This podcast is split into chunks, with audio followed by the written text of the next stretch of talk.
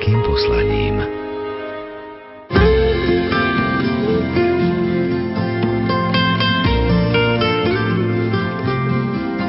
Kyrgyzsko je bývalým štátom Sovietskeho zväzu a nachádza sa uprostred Ázie.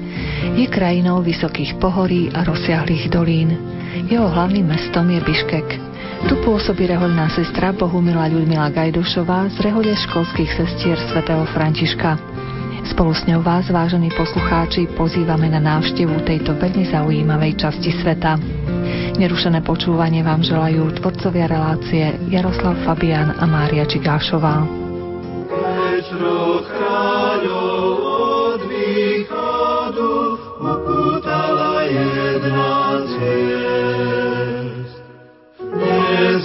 Nezostali museli ísť, kam pa zvieri malých hviezd.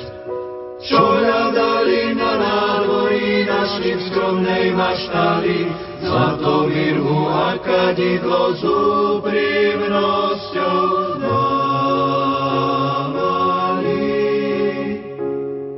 Kam ťa tvoje cesty vedú, akú hviezdu zvolíš si, čo pramení v tvojom srdci, koho tvoj dar poteší.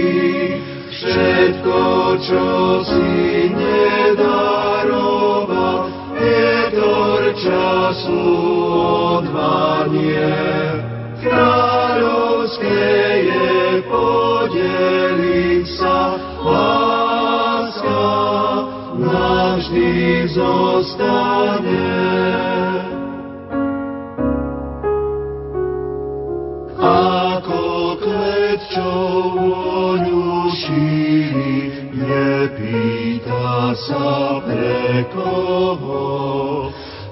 tak nás múdrosť trojkráľová byť pre druhého.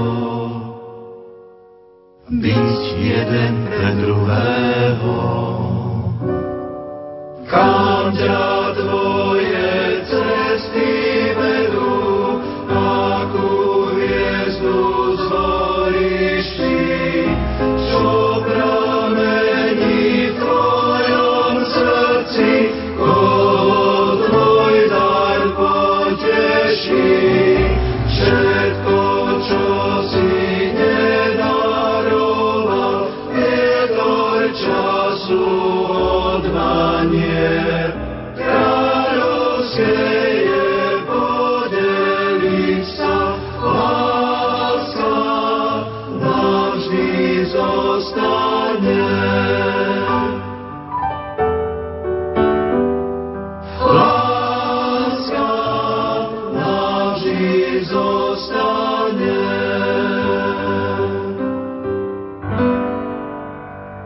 Už šiestý rok pôsobím v Kyrgyzstane, predtým som 4 roky pôsobila v Kazachstane, to je vlastne susedná krajina, tak spolu som na misiách 10 rokov.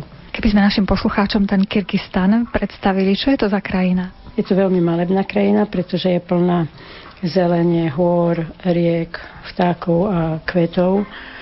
Takže keď pozrieme, tak je dosť tak podobná Slovensku, lenže je 5 krát väčšia ako Slovensko a má podstatne tým pádom viacej aj hor a pomerne vysokánske kopce. Myslím, že každý horolezec sa túži dostať na taký štít Lenina, štít Chantengry alebo štít víťazstva, ktoré sú všetky nad 7000 metrov nad morom.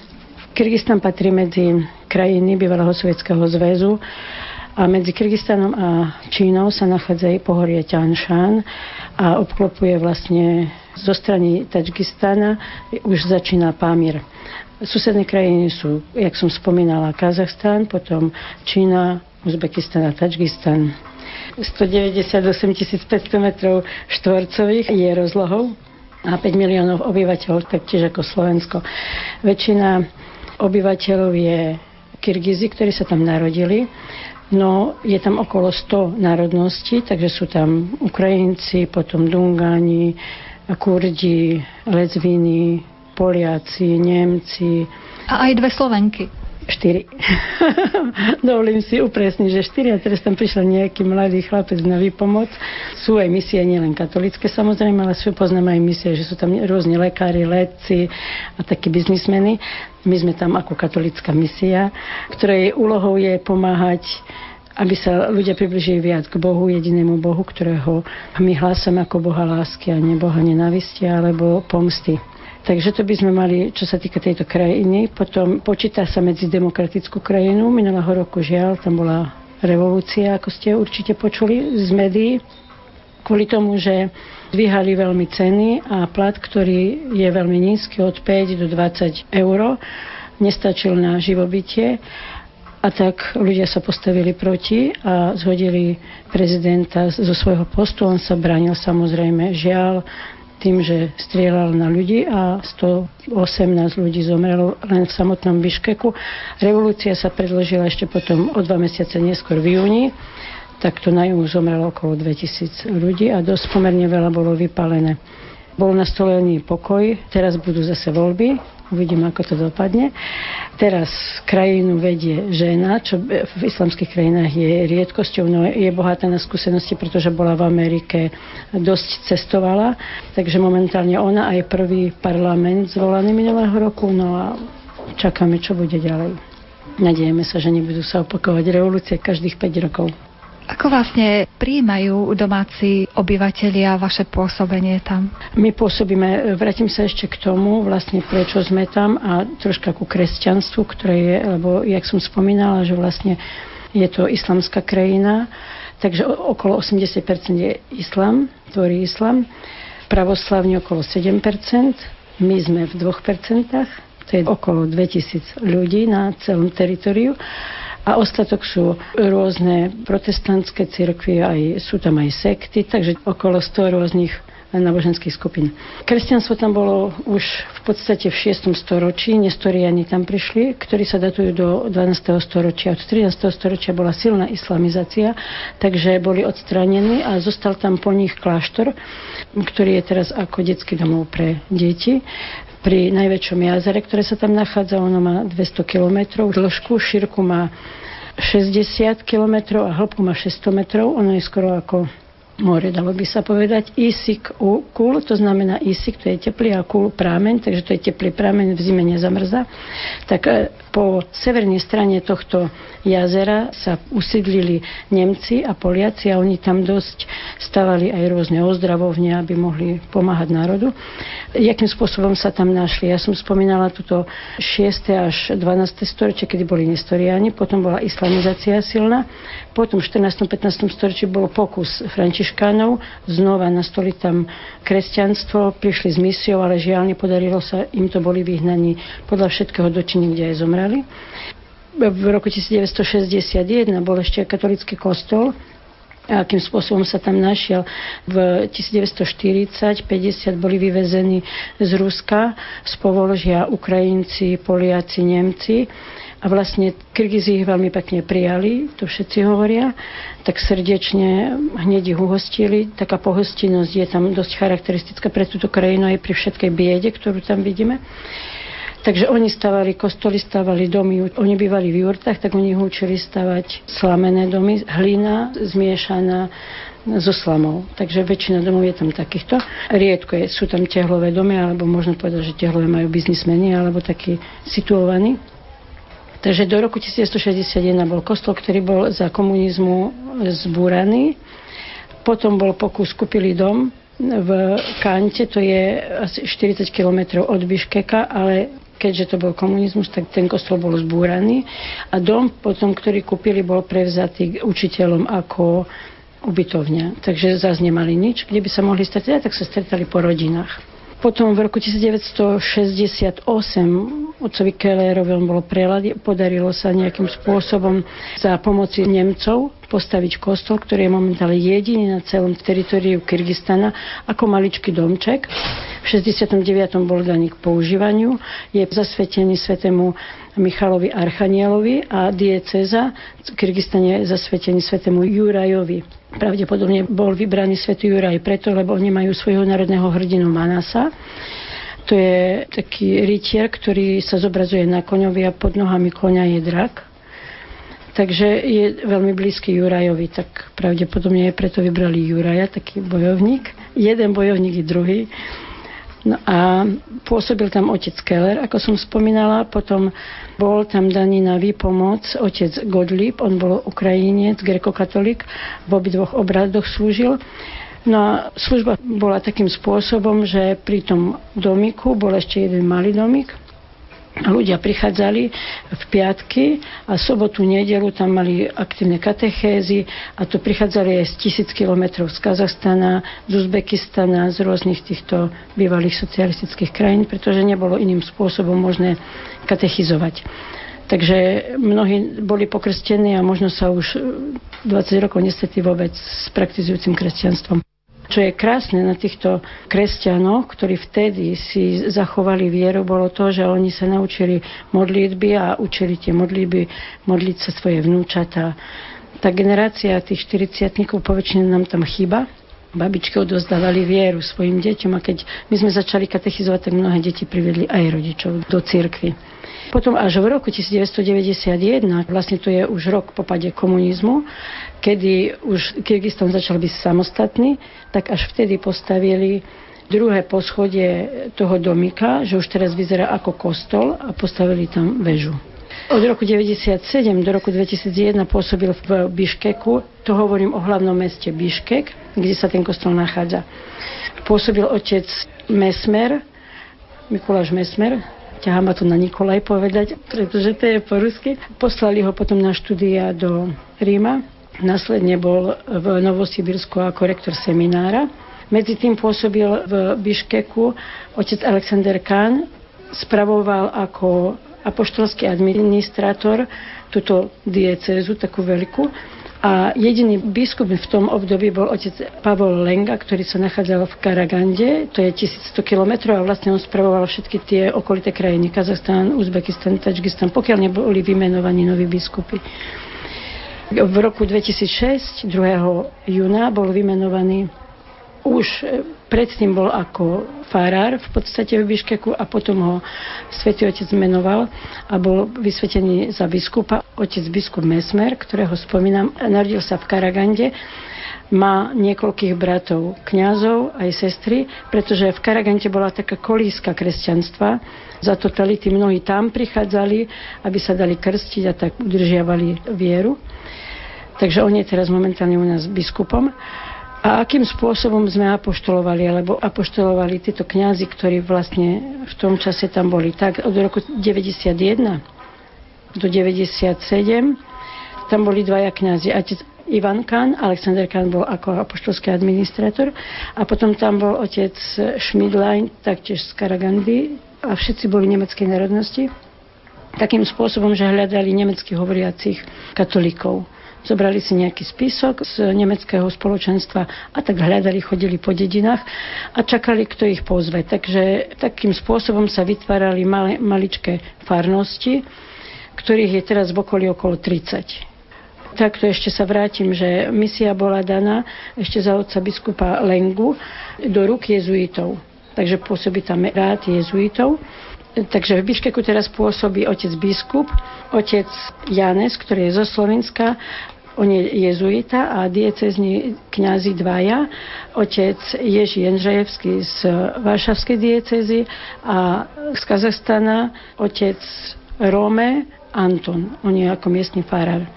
Otec Ježi so mňou jazdíme po všetkých dedinách, ktoré sú v okolí a spolusestra Viktima Pavlova, ktorá je tiež Slovenka, ona pôsobí v samotnom Biškeku.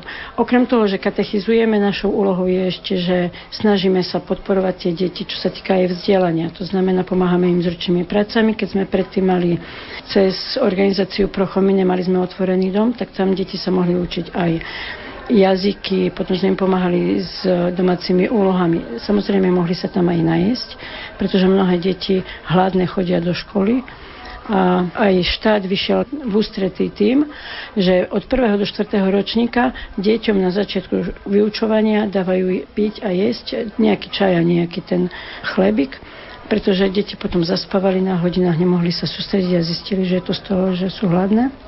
Tak, keďže oni postupne zberali alebo hľadali, lepšie povedané, tých veriacich, potom boli rodiny, ktoré jednoducho prihlásili kňaza, že môže chodiť pravidelne. Takým spôsobom vznikali tie malé farnosti. Najbližšia je okolo 30 kilometrov, najzdialenejšia, ktorú my navštevujeme, je 460 kilometrov, to je po južnej strane alebo po severnej toho veľkého jazera, čiže na druhú stranu jazera sa treba dostať. Takže niekde sa stretávame s tými našimi veriacimi raz do týždňa, niekde dvakrát do týždňa, podľa toho, aké je aj množstvo, lebo keď je tam 30 a je väčšina detí, tak samozrejme, že sa im snažíme venovať viac času, pretože od mládeže môžeme čakať teraz nejakú podporu a sílu cirkvi. A potom niekde sa stretávame raz do mesiaca, no jak nám to potom vyjde. Chudobní pastieri hlas neba poslúchli do kapsy kus chleba,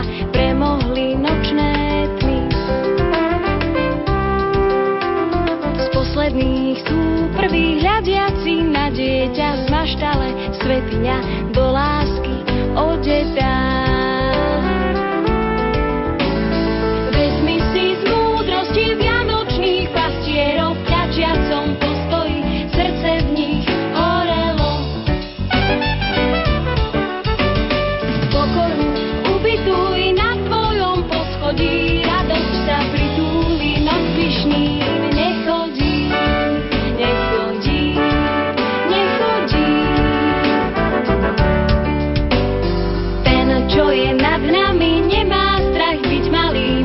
Dieťaťa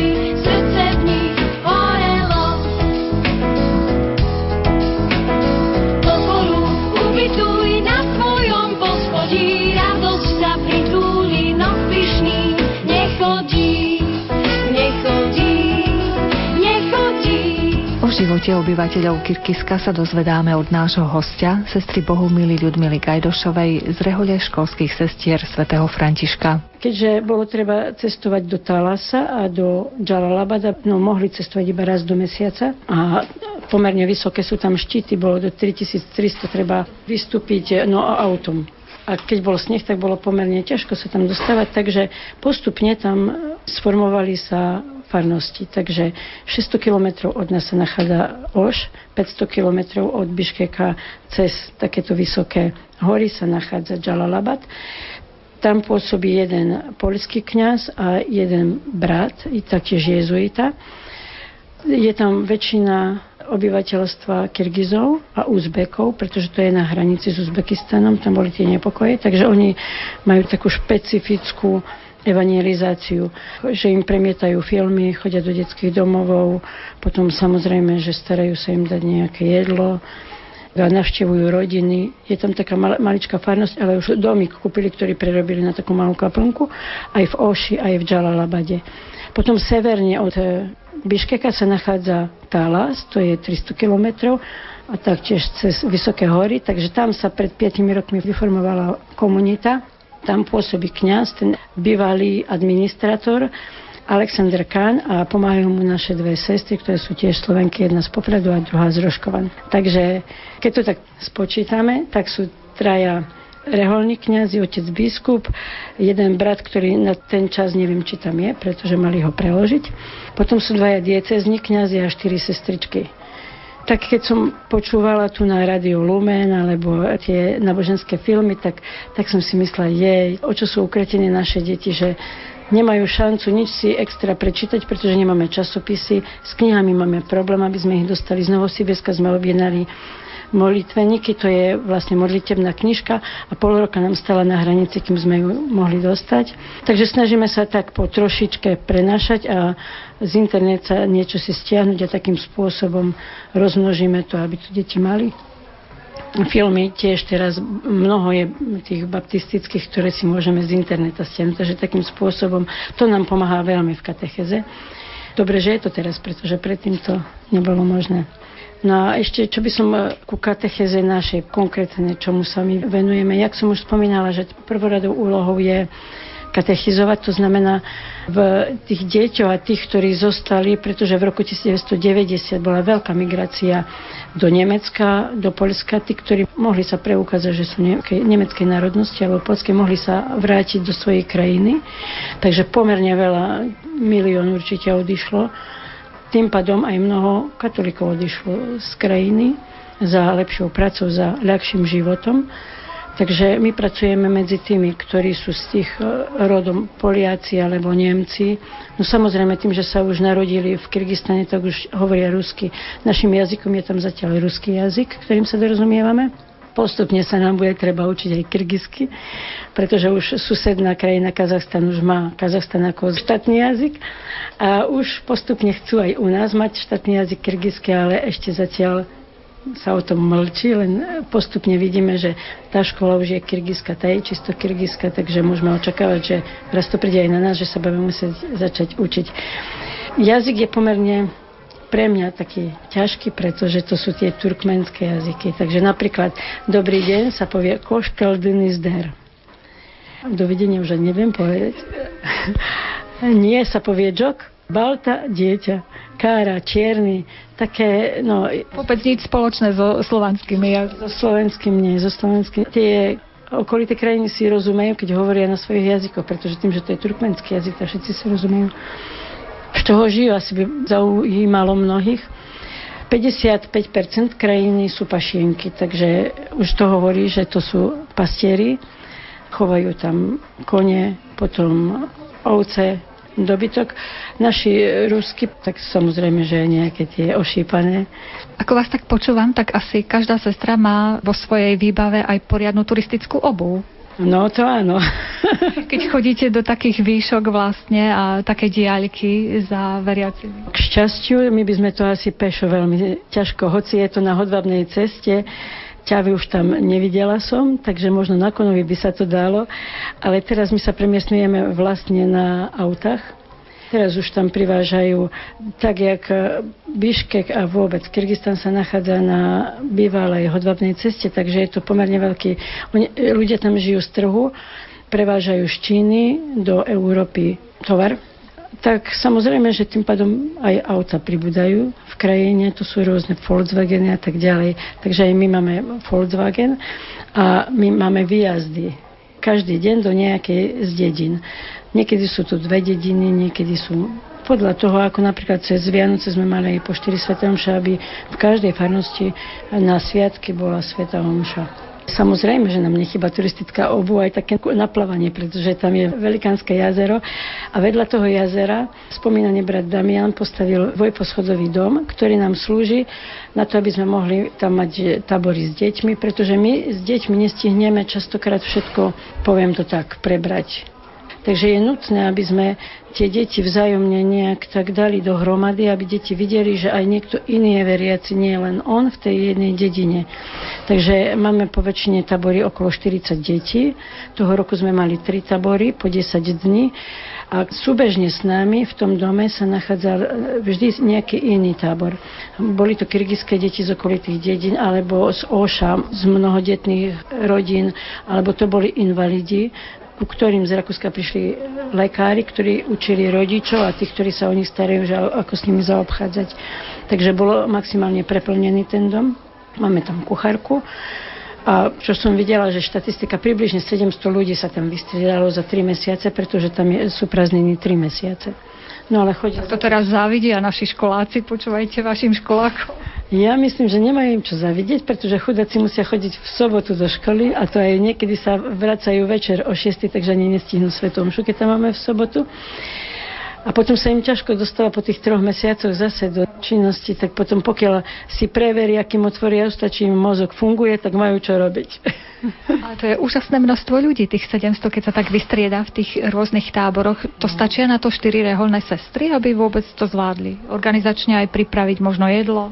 No, konkrétne som tam bola ja, so Slovenskami boli pomôcť, stala sa boli pomôcť sestry a boli so Slovenskami pomôcť sestry.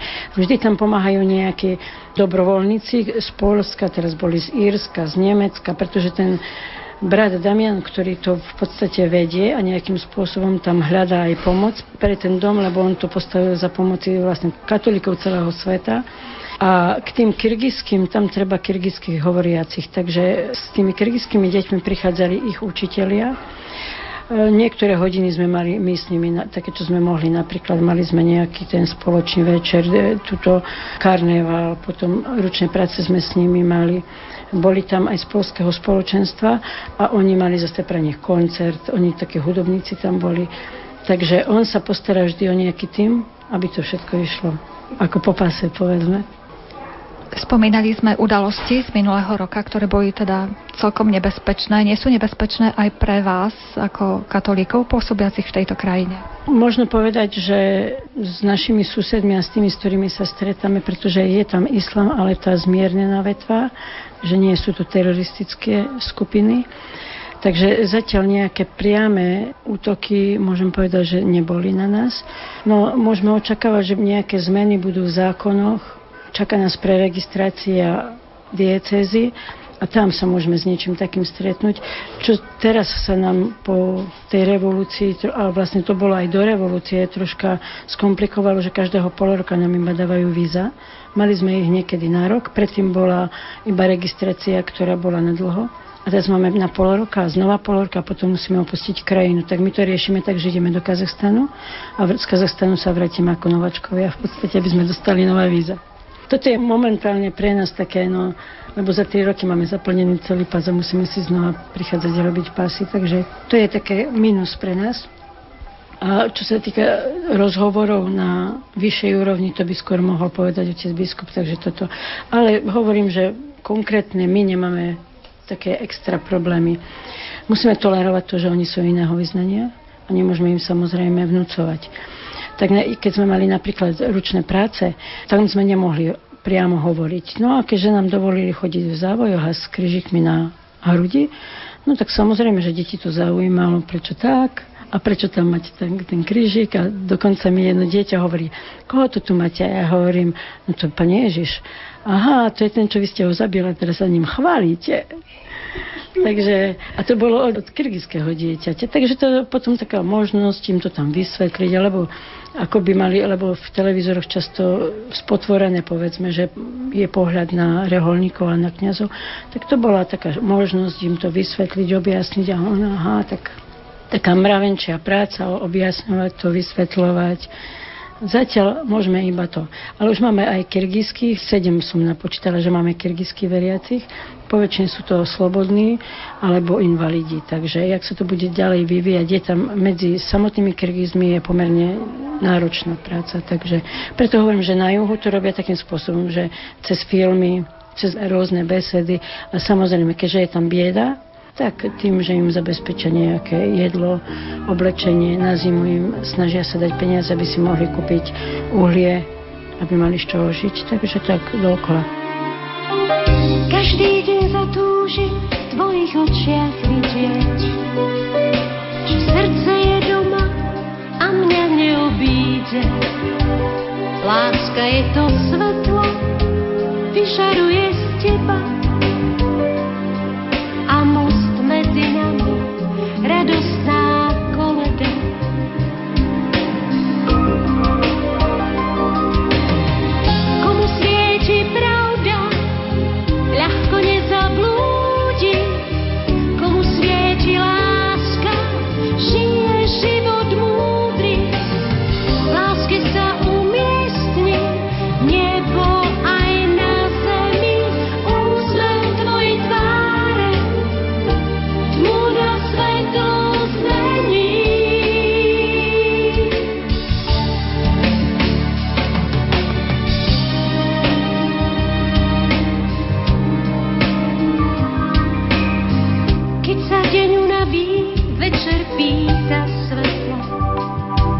si kráča ďalej a pustí čo streto.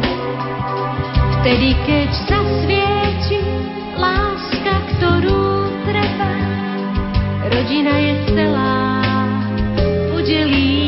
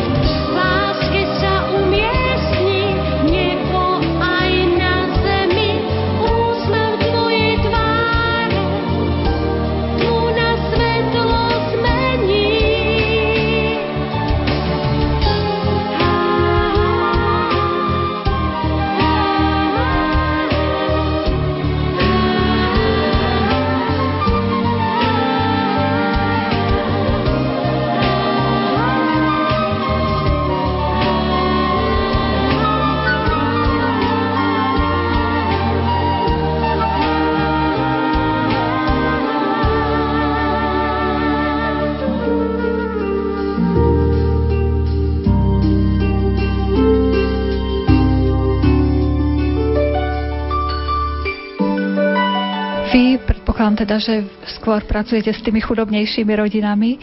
Môžete si spomenúť na nejaké jeden, dva príklady takých rodín, s ktorými ste vy prišli do kontaktu a práve to pôsobenie cez e, vieru ich priviedlo na lepšiu cestu treba? Spomínam si na jednu rodinu, ktorej babička bola Nemka, a poslala vnúčata, už keď zomierala, tak poslala vnúčata, aby išli pohľadať v Biškeku, to bolo dedina 60 km od Biškeka, aby pozvala kňaza, lebo žena sa chce vyspovedať, lebo sa dopočula, že je tam katolický kňaz. Takže on prišiel, vyspovedal ju a babička odišla do väčšnosti a potom tam sa vyformovala farnosť. A bola tam jedna, vlastne z jej rodiny, bola taká chudobnejšia rodina a oco mal úraz pomerne taký náročný, že vyzeralo, že už z neho nič nebude. A vlastne dostal sa z toho, Bohu vďaka, veľmi sa obratil, hovoria, že úplne sa mu zmenil aj charakter po tejto chorobe, no ale tým, že je invalid, a pomerne bolo ťažko žiť, tak pomohli im tým, že on povedal, že on by tak rád opravoval topanky tak mu im pomohli takým spôsobom, že vlastne inštrumenty mu zakúpili a teraz vlastne už niekoľko rokov úspešne opravuje topánky, samozrejme, keď sa zdravotne na to dobre cíti, lebo má také momenty, že nemôže. No ale takýmto spôsobom pomaličky tej rodine pomáha. Ja som tam 6 rokov, viac by možno mohol povedať ten kňaz, ktorý bol predo mňou. Ja tam ešte registrujem jedna taká rodinka, majú 6 detí, vlastne už 7. Mama pracuje, jak sa len dá a my im z času na čas pomáhame tak, že im kúpime buď verce múky a olej im dáme, ale vidno, že ona, to, ona si to tak váži. A keď sme tam boli minulé na návštevu, tak úplne madrace, také všetky dieravé iba na zemi, tie deti spali, tak sme im to zabezpečili, tak mimoriadne vďačná. A vidno, že troška tá rodina, to už pred mojimi očami, ja to môžem povedať, že oni sa troška dvíhajú. Aj čo sa týka no, materiálne, pokiaľ nebudú všetky deti pracovať, to sú maličké od roka, najstarší má 15. Ešte 18-ročná má už dieťatko, ona tam tiež s ňou býva. Ale vidno na nej, že jak pomaličky sa tá rodina mení, aj keď otca majú žiaľ alkoholika, ktorý málo prináša do rodiny. Je ešte ďalšia rodina, teraz si spomínam, že oni vlastne mohli si kúpiť krávu, pomohlo sa im. Dáme im šatstu, oni ho napríklad vymenia za niečo za potraviny, aby, aby mali, alebo naopak to vymenia zase. Lebo viete, aj teraz chcú chodiť všetci moderné a nevždy to padne im ako vhod, to čo im dáme, tak si to tak povymieňajú, popredávajú a už majú z toho niečo iné. A tak jedna z tých rodín mali dve kravy, teraz museli jednu predať a vidno, že oni sa už tiež tak troška dvíhajú a robia to. Musí sa nechať, že oco jedným časom pil, teraz potom zase pil, nepil tak. No mama nepije, tá sa stará o rodinu. Oni majú tri deti a jedno dievčatko je slabozraké, takže musí v Biškeku byť na internáte. Tam do špeciálnej školy chodí, čo tiež každý nemá takú šancu, pretože toto je platené a mnohé deti napríklad ani do školy nechodia. Nemajú na obu, tak nejdu do školy, alebo v zime, keď je chladno, hoci tam nebývajú také veľmi silné mrazy, býva tam maximálne čo 23, 28 som zažila tu pár dní, inak tam býva minus 7, minus 13, 10 cm v Biškeku snehu. No v tých okolitých, ako je Talas, tam to je náročnejšie, tam, to je, tam je chladnejšie podnebie.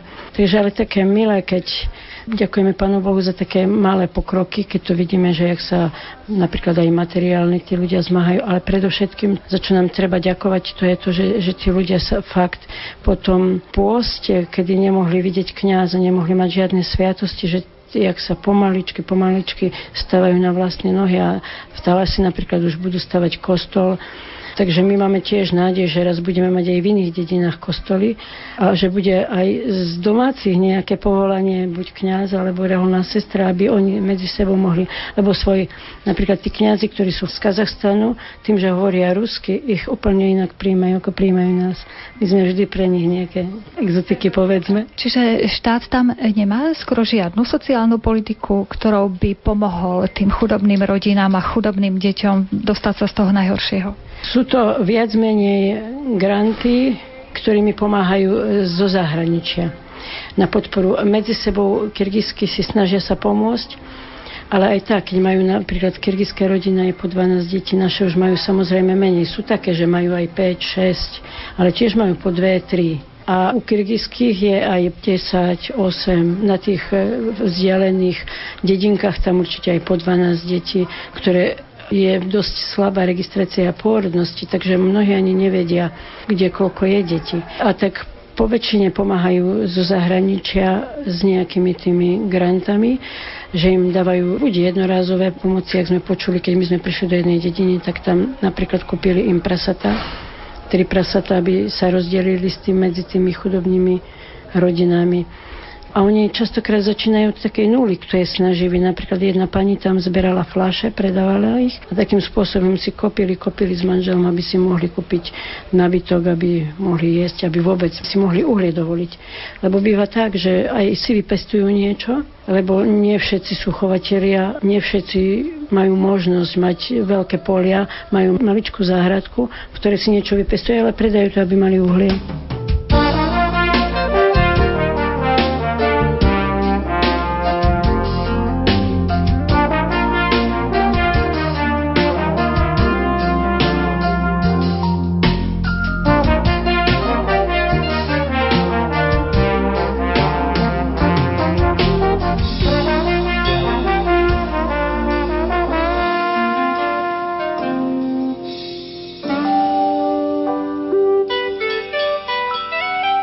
Dnes sme na návšteve Kyrgyzska, moslimského štátu nachádzajúceho sa uprostred Ázie.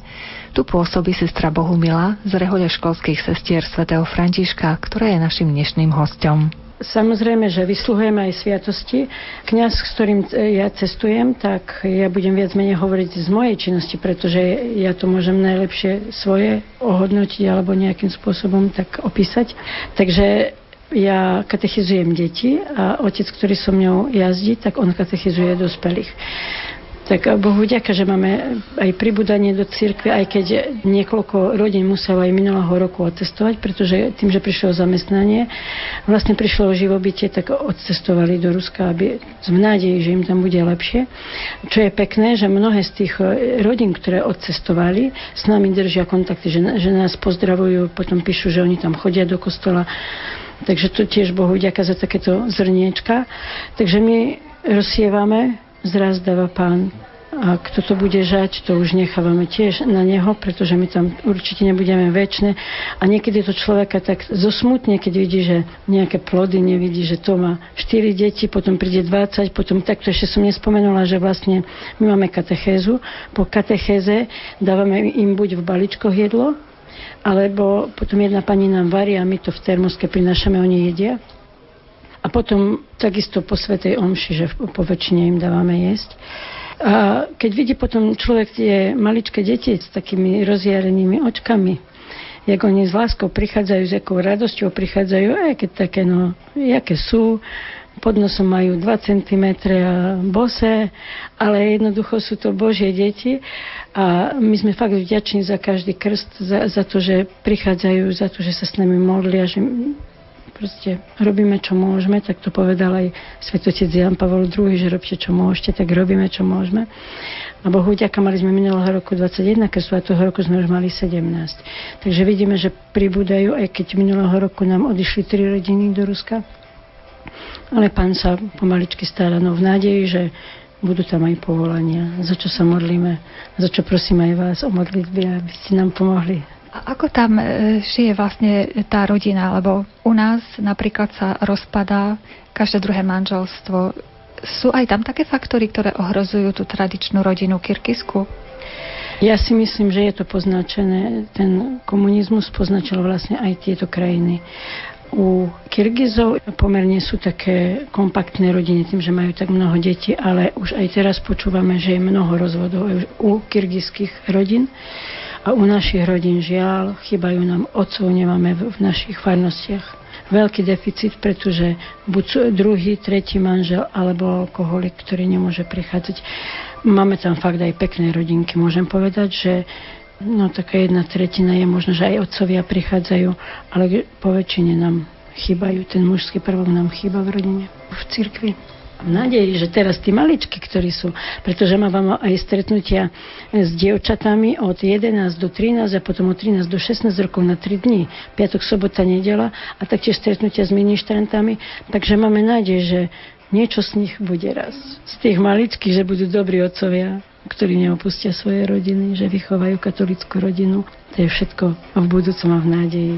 S takým citlivým vekom pracujete, s takým tínedžerským, od tých 10 do 15? No ja, mám, ja toto mám zvlášť, akože na 3 dní to mám tak vyhranené, raz za 2 mesiace, podľa toho, jak sa vám podarí, niekedy je to aj menej. A na katechézach mám od 3 rokov do 17, takže niekedy neviem, ktorému kutu sa ozvať. Takže ja ich musím rozdeliť na tých maličkých, tam mi niekto pomáha potom. Totiž to, tým, že nemôžeme tam častejšie chodiť, bolo by dobre, keby tam nás bolo viac, že každý sa môže venovať určitej skupinke. Ale tak, jak zatiaľ to nie je možné, tak aj otec, keď nemá dospelých, že mu neprídu, tak sa venuje jednej skupinke a druhej a tretej. A samozrejme tým 14 a 12 ročím, ktorí sú Najmenších a najväčších mám najradšej. Takže tým dám po väčšine čítať písmo sveté, lebo bez toho, bez toho chleba písma svetého ani krok nemôžeme urobiť.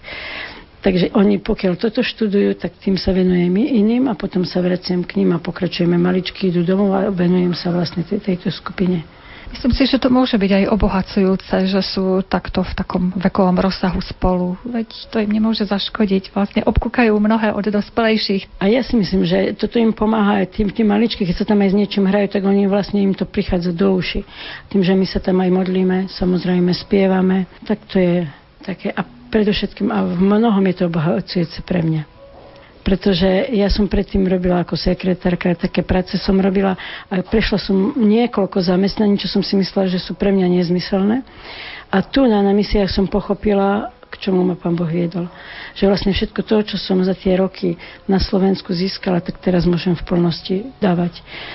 Takže hovorím, že pre, predovšetkým je toto obohacujúce pre mňa. Každá príprava na katechézu, ona musí byť po rusky Niekedy som tak nešťastná z toho, že zase nepochopili a keď mi po roku povedali, už vás chápeme, tak si myslím, myslela, oj, oj, oj, to ešte vody mnoho preleje sa, pokiaľ ma pochopia.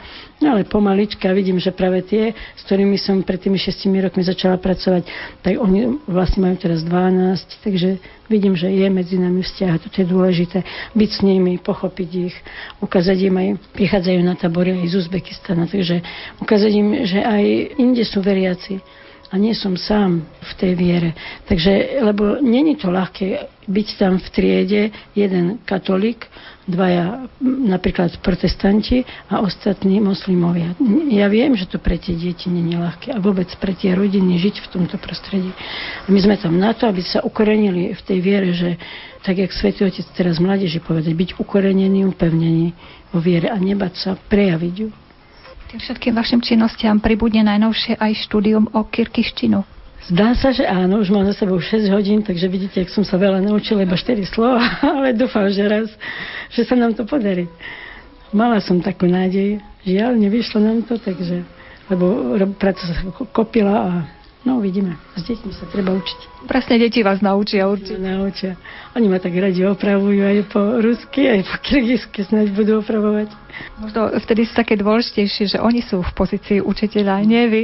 To je veľmi zaujímavé, takéto sa, to sa tak nepovie. A keď pozrú na mňa nechápavo, aha, už sme zase mimo, tak oni mi to doplňa. Takže to je také milé. To on Moleskine time.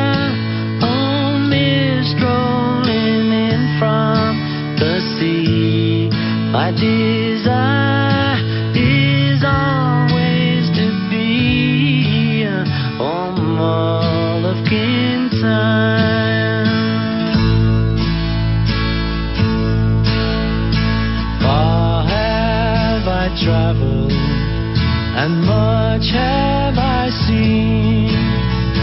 Dark distant mountains with valleys of green past painted deserts.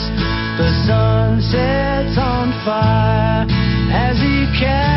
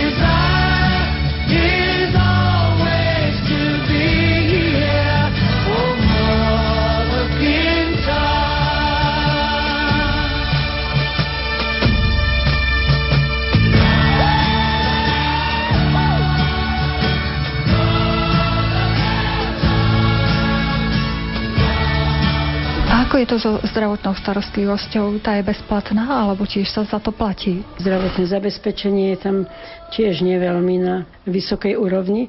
Do mnohých dedín sa ani lekár nedostane. A tak za všetko treba platiť, dokonca keď aj prichádzajú do nemocnice, tak si musia všetko so sebou doniesť. Zo spomínaného projektu Prochomine mali sme podporu a mali sme zdravotnú sestru, ktorú aj teraz sa snažíme nejakým spôsobom jej pozáňať peniaze.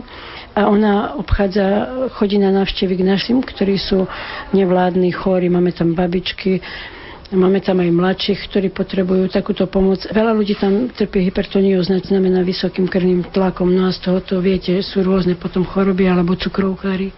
Takže aspoň tak po kvapkách, ale vidíme, že ceny liekov sa dvíhajú. Oni sú potom takými rôznymi národnými prostriedkami ako všelijakými bylinkami a liečia vodkou.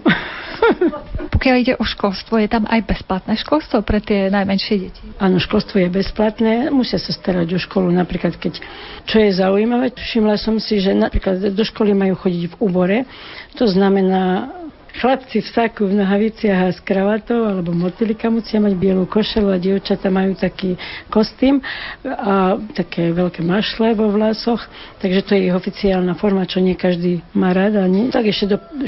ročníka to veľmi radi nosia, ale potom už mudrujú, že to sa im už nepáči. Teraz vymysleli, že bude kockovaný, lebo tak, jak nosili vždy čierny, tak je to dosť také smutné, tak, že má, má byť kockovaný čierno, červeno, modrý, ale to je pomerne drahé, takže zase to vidno, že iba tí, ktorí si to môžu dovoliť, čo sú situované rodiny, tak tí v tom chodia, ale ostatní chodia v čierno-bielom. Čo sa týka kníh, častokrát si musia kupovať to od druhých, od starších žiakov, alebo potom na trhu si musia kupovať knihy, lebo nie je dostatok kníh, zvlášť na dedinách. Školstvo, čo sa týka škôl, tak sú po väčšine, no boli všetky ruskohovoriace. Teraz prechádzajú na to, že sú kyrgyzsky hovoriace, tak napríklad v Talase, kde som bola predtým, lebo ja som bola dva roky v Talase a piatý už začínam v Biškeku, tak v Talase z 8 škôl sú iba dve rusky hovoriace, ostatné sú kyrgyzské. Takže postupne sa učia po kyrgyzsky. A čo je zaujímavé, že tie deti vždy si upratujú po vyučovaní triedu, potom majú povinnosť, to nie, že majú prázdnin celé tri mesiace, ale prvý mesiac to majú pekne rozplánované, kto bude tam chodiť pomáhať, upratovať, maľovať a všelijaké tie udržbalské také práce, ktoré deti môžu zvládnuť, drznúť lavice, maľovať ich Takže toto je ich úlohou. Každý si tam musí niekoľko hodín otočiť a keď to nezvládne, tak musí za to zaplatiť. A taktiež aj na pomôcky, na také veci sa rodičia skladajú v škole. Hoci školstvo samo sebe je bezplatné, no keď sa tak počíta za knihy, tak to tiež niečo treba. Keby vám napríklad e, nejakí naši poslucháči slovenskí poskytli nejaké knihy, buď to duchovné, alebo aj pre tie deti nejaké obrázkové, je šanca, že sa to dostane k vám, treba s poštou, alebo prepustia to vôbec cez stolnicu? To zatiaľ neviem, pretože ešte sme neposielali. Keď posielame poštou, tak to len také veci, ktoré sú nám nutné k Svetej Omši. Napríklad také, jak kniaz posielal z Polska ornáty, bohoslužobné, všetky tie materiály, pretože pošta je pomerne dráha. 5-50 eur je kilogram do Kyrgyzstanu. Takže tam treba veľmi dobre rozmýšľať, že čo. A keďže my potrebujeme po rusky všetko, Takže my akože pre našu pomoc si môžeme stiahnuť z internetu tak nejaké pomocky preložiť si, ale ak to máme dať deťom do rúk, tak to musí byť na ruskom jazyku, to slovensky nám neveľmi pomôže. Lebo uvažujem nad tým, že či by vám nejako naši poslucháči nemohli pomôcť tej vašej misijnej činnosti tam. My sme veľmi vďační všetkým poslucháčom, lebo verím, že nám pomáhajú, lebo napríklad aj tu na v Košiciach bol otcami jezuitmi organizovaný už tretíkrát koncert pre Kyrgyzstan. Takže toto je veľká pomoc, za čo chcem aj takýmto spôsobom všetkým našim dobroditeľom, našim modlitevným babičkám a deduškám, ktorí nám pomáhajú rôznym spôsobom, bez čoho si nevieme predstaviť tam prácu, bez tohto duchovného zázemia. Veľmi od srdca ďakujeme všetkým predpokladať, že Vianoce v Kyrgyzstane vyzerajú ako u nás, že máme stromček, Betlehem pod ním a vôbec celé tie sviatky sú pri stole spoločne s rodinou. To je asi naivná predstava. Nie celkom naivná, ale totiž to, tam oslavujú 1. január ako nový rok. Tam to je jedličky, stromčeky dobia len na 1. januára.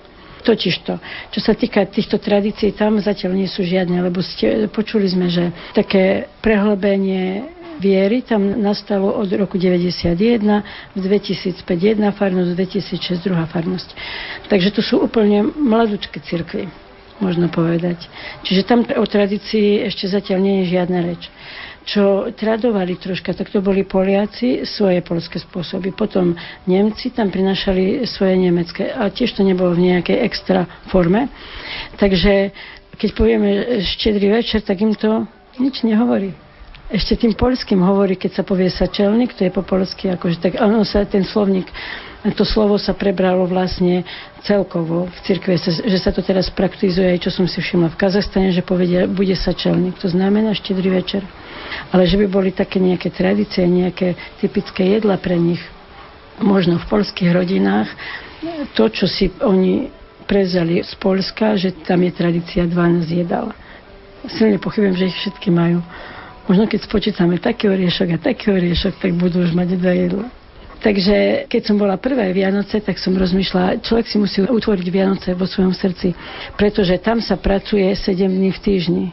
Tam nie je voľný deň na štedrý deň alebo na Božie narodenie. To nikto o tom sviatku, pretože to je islamská krajina, nevie. Takže toto si musia vytvoriť každý sám musí si uvedomiť, že teraz je Božie narodenie podľa možností nepracovať v ten deň a takým spôsobom si tie sviatky zachovať.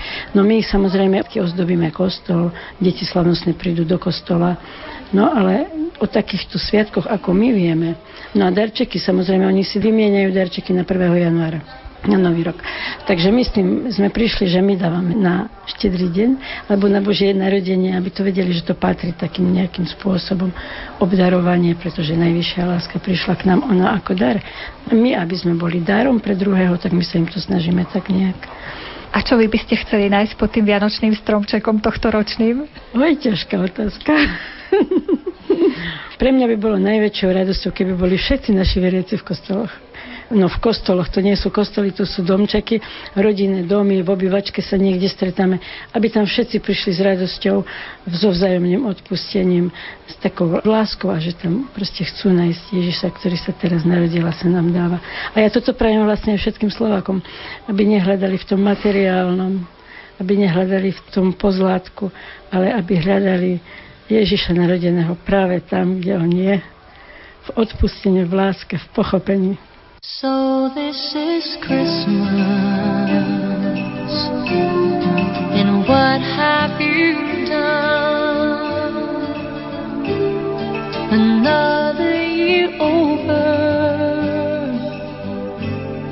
A new one just begun. And so